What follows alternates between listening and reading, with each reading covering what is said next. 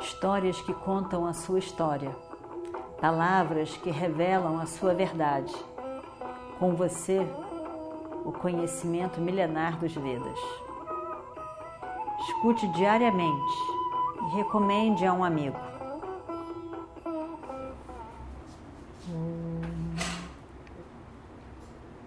Vakratunda Mahakaya Suryakoti Samaprabha Nirvignam Kurumedeva Sarvakaryeshu Sarvada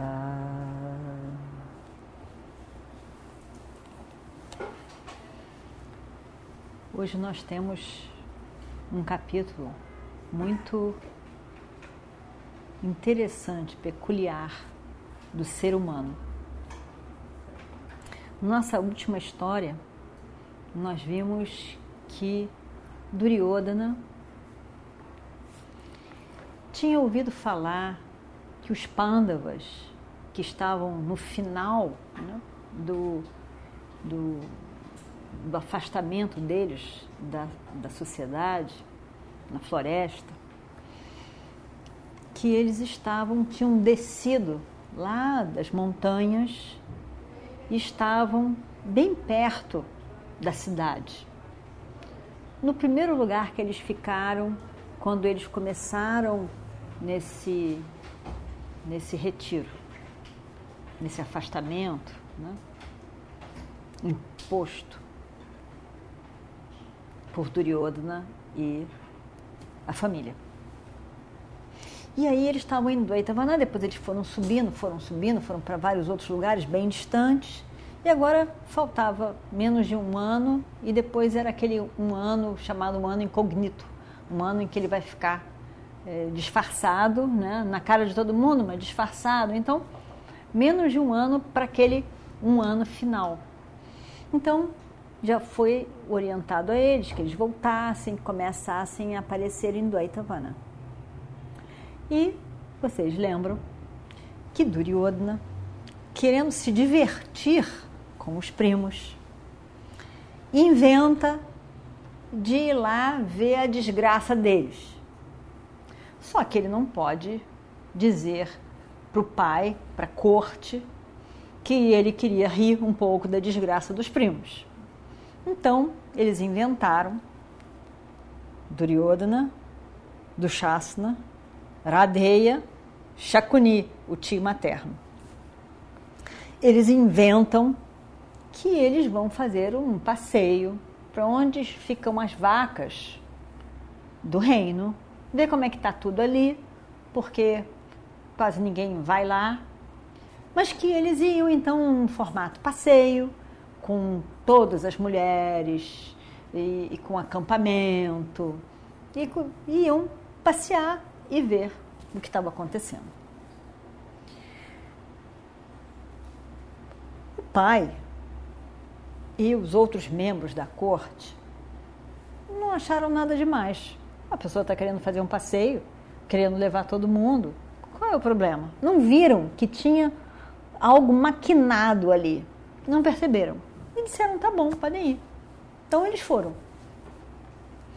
Eles foram, viram as vacas, fizeram o acampamento, acampamento com tendas, com tenda de cozinha, aquela história toda. Viram as vacas, rapidinho, e depois foram para lá, dizendo, agora vamos nos divertir, vamos ver como é que eles estão.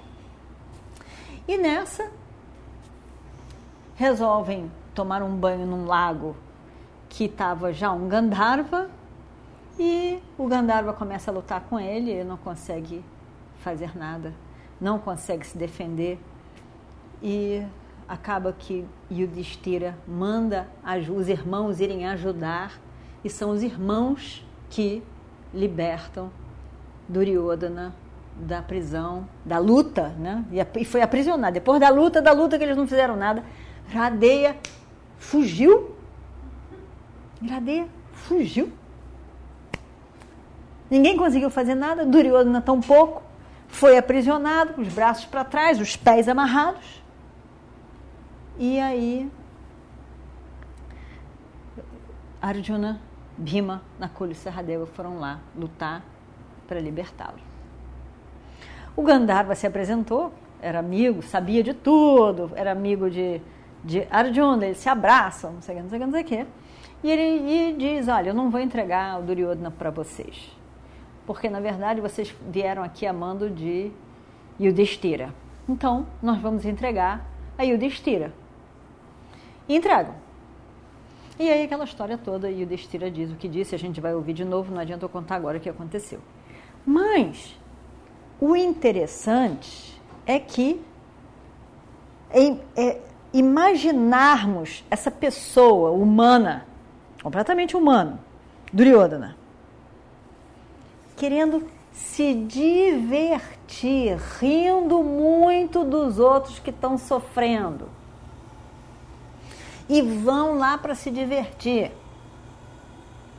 E agora, quando tudo isso aconteceu, e ele foi libertado por Yudhishthira, Arjuna, Nakula, Sahadeva, Bhima, de quem ele estava querendo rir e se divertir, realmente foi demais. Mas o Destira diz: deixa o nosso, o nosso Duryodhana ir embora, liberta ele. E assim foi. Duryodhana, agora então, tendo sido libertado, manda todo o exército ir de volta para Hastinapura, voltem. E ele resolve que ele vai ficar na floresta. Eu vou ficar por aqui. Eu vou ficar por aqui e vocês, por favor, vão embora. E ele fica ali parado na floresta. O nome desse capítulo é Praiopavecha. E praia é esperar a morte. E esse Upavecha é sentar. Sentar esperando a morte chegar, não comendo nada, não ficando lá inerte. E é o que Duryodhana decide fazer. E ele fica tão arrasado com aquela situação, de tudo que é forma, ele fica tão arrasado, que ele resolve sentar para morrer. Esperar a morte chegar, não comer nada. Porque eu não aguento, eu não aguento essa situação. É demais para mim, é de muita vergonha é, de muita depressão, é uma coisa horrível. Como que isso foi acontecer comigo? Imagina, ele fica tudo. Vergonha, tristeza, se sentindo ofendido. E aí ele fica ali, sentado, manda todos embora. Na verdade, eles não vão, eles vão um pouquinho adiante, ficam lá parados, né, esperando o que, que do Shasna, que é o irmão a seguir, vai dizer. Eles ficam lá esperando. E aí, e Duryodhana está ali naquele lugar. E ele fica ali, parado, pensando, pensando aquilo tudo, revivendo cada momento de vergonha que ele passou, sentindo tão mal por aquilo, achando que ele fez a coisa errada, revivendo que como foi que o Destira fez aquilo, possivelmente pensando, eu não faria. E ele fica ali. A, o rosto de Duryodhana refletia sua, o seu mergulho na tristeza. Ele estava mergulhado completamente na tristeza e na depressão. Parecia realmente um eclipse, onde a linda lua, com seu brilho, desaparece, ele estava eclipsado, desaparecido. O brilho do entusiasmo daquela pessoa que era Duryodhana, que é encantado, que é vibrante, que quer isso, que quer aquilo, autoritário e, e ao mesmo tempo um guerreiro, e que era apreciado por todos. Tinha sempre uma decisão, um comando, uma ideia, uma realização, e todos gostavam dele dessa forma desaparecido, não existia.